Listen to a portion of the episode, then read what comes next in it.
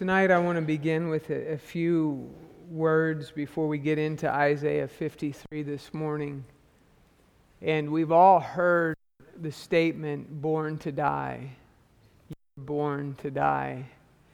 And could you imagine just for a moment if you knew what your death was going to be?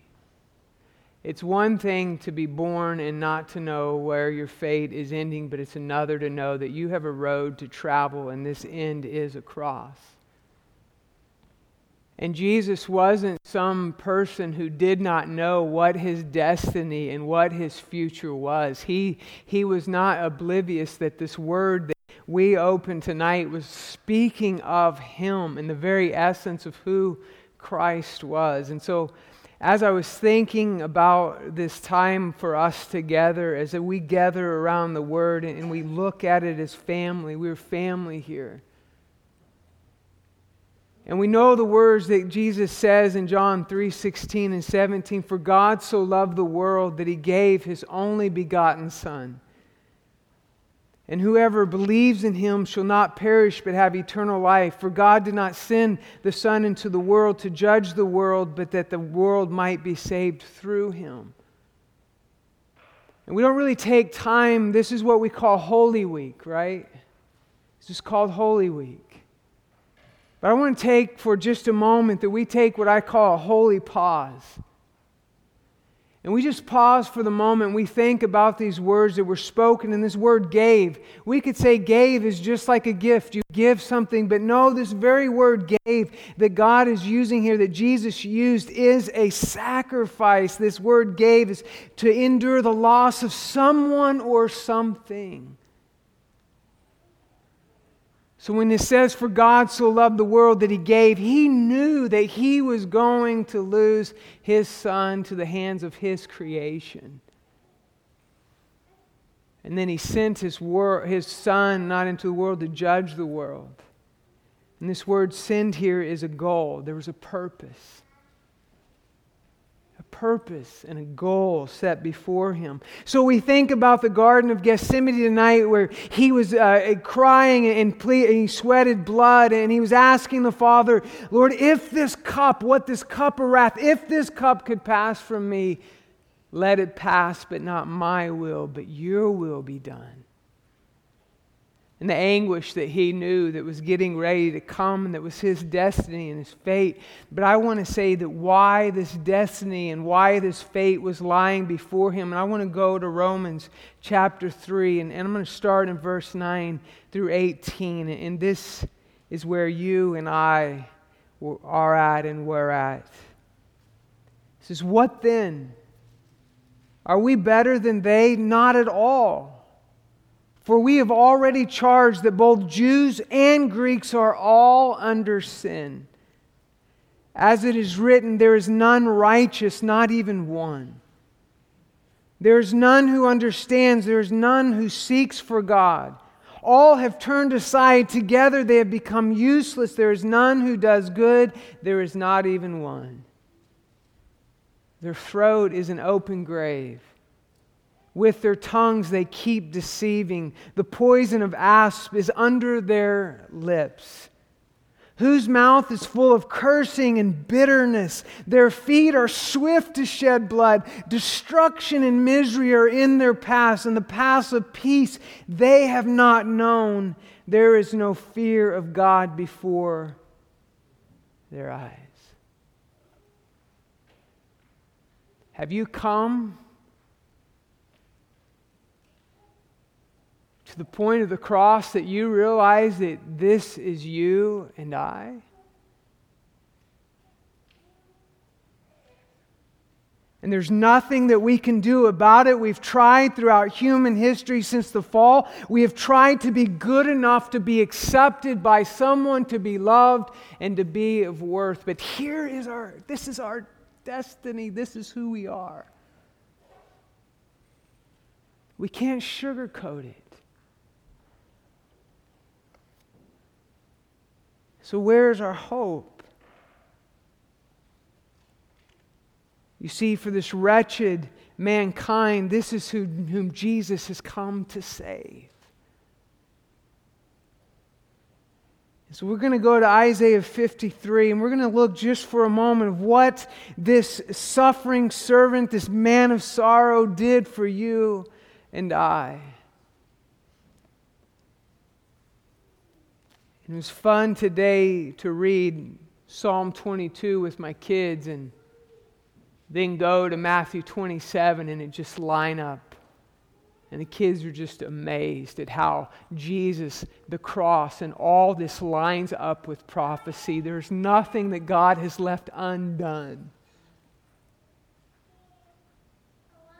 But it starts this it says, Who has believed our message? And to whom has the arm of the Lord been revealed? For he grew up before him like a tender shoot, and like a root out of parched ground. He has no stately form or majesty, that we should look upon him, nor appearance that we should be attracted to him.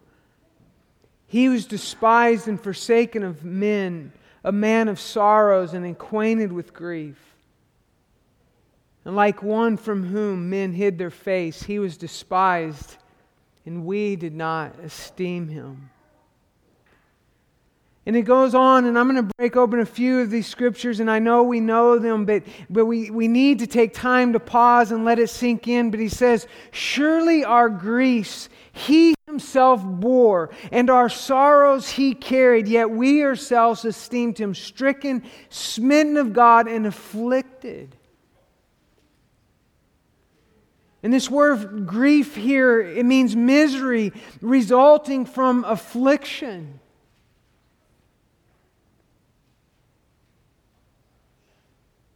You see, Jesus himself, as he states this, and we see it in Matthew 8 17, he himself took our infirmities and he carried away our diseases.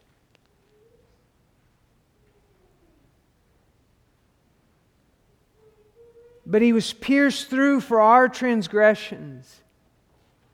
He was crushed for our iniquities. The chastening for our well being fell upon him, and by his scourging we are healed. All of us, like sheep, have gone astray. Each of us has turned to his own way, but the Lord has caused the iniquity of us all to fall on him.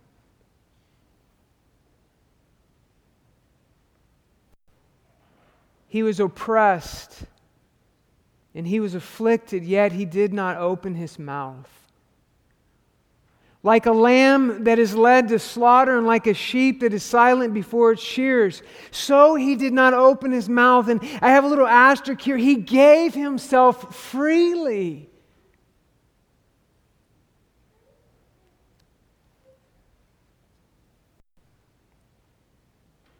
And some would say that Jesus was just a good example. But I want to tell you tonight that he is more than just an example. He's everything. And it says, By oppression and judgment he was taken away. And as for his generation, who considered that he was cut off out of the land of the living for the transgressions of my people to whom the stroke was due.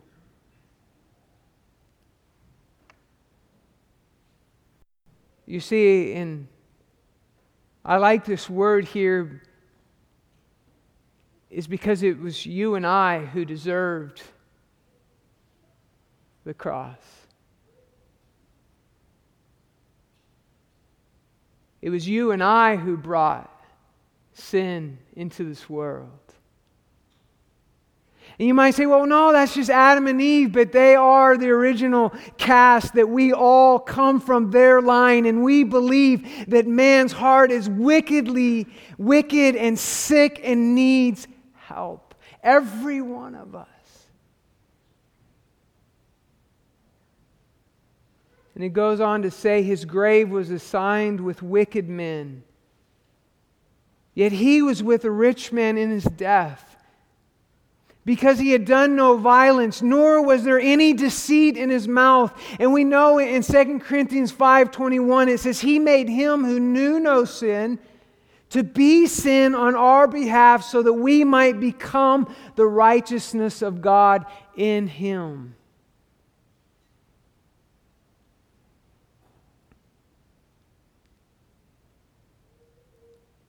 And we know the Old Testament. We know that a man who sins is there's sickness there's death there's all kinds of havoc a, re, a reaping of reward and, and punishment and so we know that sin deserves god's wrath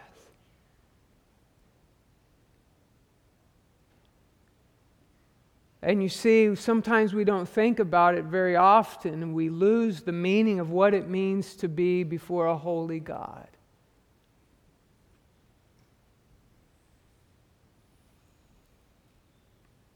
It's so often that you and I act as if God is so familiar that we can just run into His presence as if sin does not stink before His nostrils. And the Word promises us that sin separates us from God.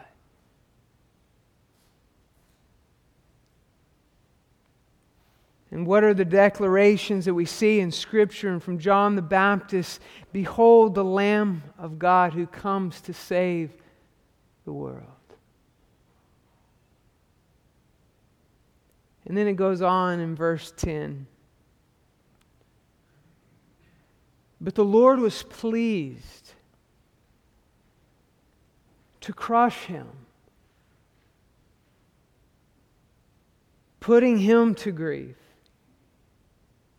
if he would re- render himself as a guilt offering, and then that word if, he will see his offspring. The result of if he offers himself uh, as a guilt offering, he will see his offspring. He will, will prolong his days, and the good pleasure of the Lord will prosper in his hand. And as a result of the anguish of his soul, he will see it and be satisfied. And I cannot get over Hebrews 12, where it talks about is because of the joy that was set before him, he was able to what? Endure the cross. Why? Because he knew the results would be you and I sitting here in him, holy before God. He knew it. By his knowledge, the righteous one, my servant, will justify the many, as he will bear their iniquities, their sins. Therefore, I will allot with him a portion with the great, and will divide the booty with the strong, because he poured out himself to death, and he was numbered with transgressors, yet he himself bore the sin of many and interceded for the transgressors.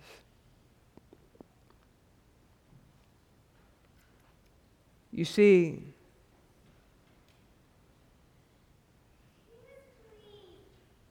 We have to grasp this message.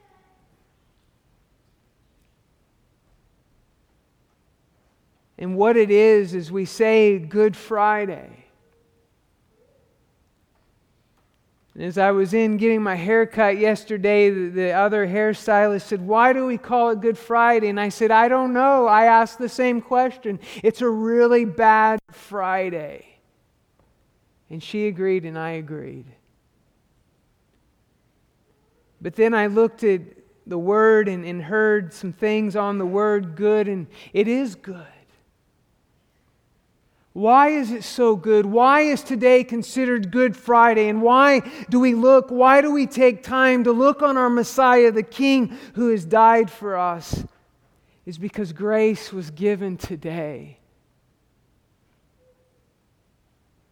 Mercy and truth were met where? At the cross.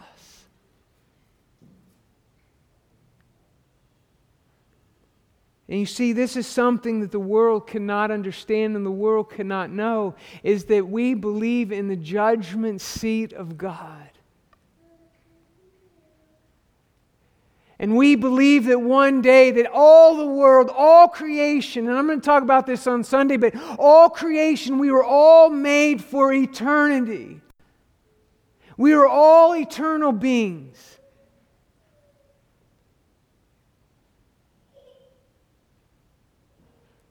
And without Christ, we are under the wrath of God, which means without Him, our destiny will be an eternity without God, with weeping and gnashing, which we call hell.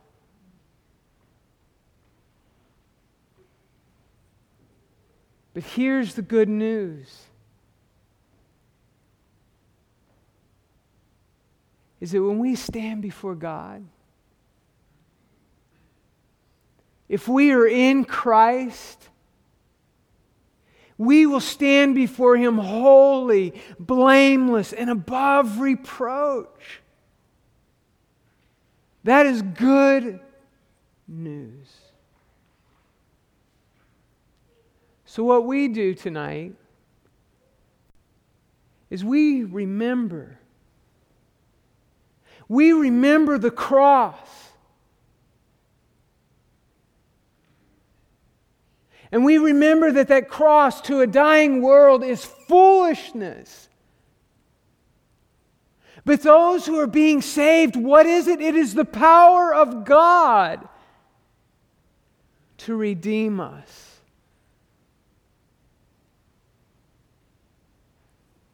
And so tonight, that's what we do.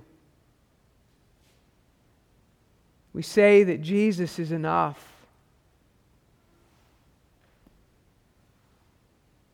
we say that, Lord, you have done everything for us. And there's a, there's a verse that's been going on and going through my head from a, a song that we all know very well. And it's How Great they, Thou Art. And it says this And when I think that God, his Son not sparing, sent him to die, I scarce can take it in that on the cross, my burden gladly bearing, he bled and died to take away my sin. Then sings my soul, my Savior God, to thee, how great thou art. So that's what we do tonight. We take this holy moment, we take this holy pause, and we say, Lord, we want to remember all that you have done for us.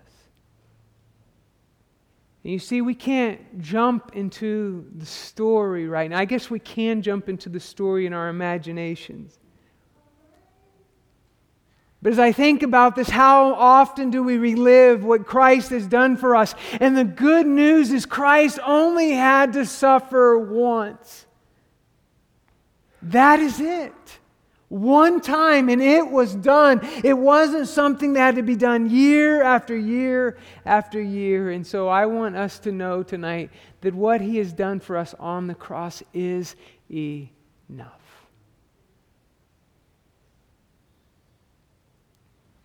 And then I have to share this as the worship team comes back up.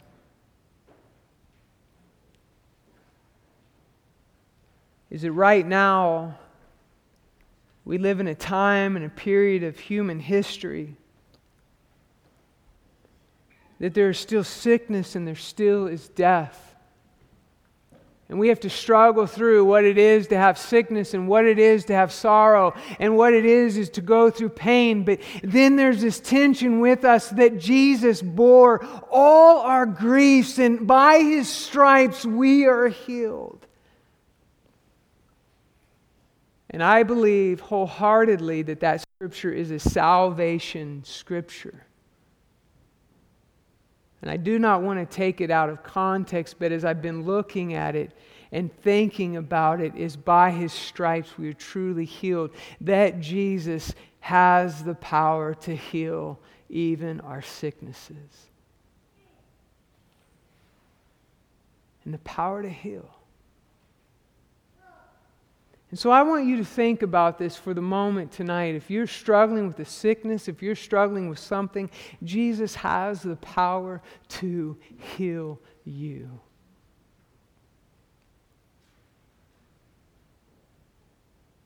But then I also want to introduce another side to it. Is that if you don't receive your healing in this life, you will receive your healing in the next.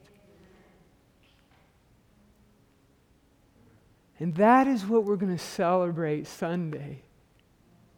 Because you see, without the resurrection, there's no need to be here tonight. Because if it wasn't for the resurrection, a good man just died for us, just a good man. But because on Sunday we're going to say that no, God was with us. No, God accepted his son as a perfect sacrifice on our behalf. And that is why Jesus rose from the dead. And so, what we're going to do tonight is as we have been doing the last several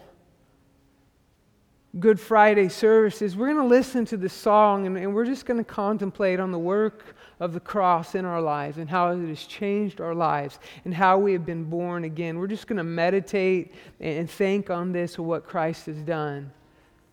And then after they sing, you're going to know when they're done. What we're going to do is we're going to open up the table. And as they're singing, I'll open up the, the holy sacraments and I'll open them up to you. And I, but I want you to take time to think of what Christ has done for you.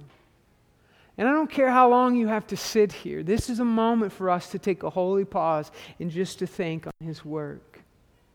And when you're ready, I would ask you to come and partake and, and take the bread and take the drink and partake in communion. And then I would ask you to just leave silently.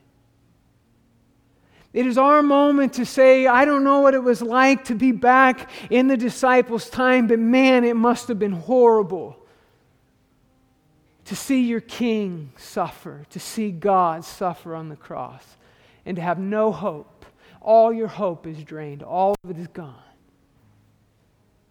And that is what we're going to try to do tonight. So I want to read the few words before you before they start to sing and we we meditate and contemplate on what we've read tonight, it says this The while they were eating, Jesus took some bread. And after blessing, after a blessing, he broke it and gave it to the disciples and he said, Take, eat. This is my body. And when he had taken a cup and given thanks, he gave it to them, saying, Drink from it, all of you. For this is my blood of the covenant, which is poured out for many for the forgiveness of sins. But I say to you, I will not drink of this fruit of the vine from now on until the day when I drink it new with you. With you in my Father's kingdom. There is a day that we will sit at the table again for, with Christ. And he will drink of this drink again, but it will be totally different. And it will be with, the, with us. And it goes on to say, and after singing a hymn, they went out to the Mount of Olives. And then as we go, we, we can think of this in scriptures. Then Jesus said to them, You will all fall away because of me this night. For it is written, I will strike down the shepherd, and the sheep of the flock shall be scattered. But after I have been raised, I will go ahead of you to Galilee, and I will meet with you there. So as we sing tonight, I remember, let's go through the whole song. Listen, sing with it however you want to do it. It's fine with me. And then when you're ready, the, uh, the elements will be here and just come forward and take them uh, either by yourselves or with your family. So let's sing, listen together.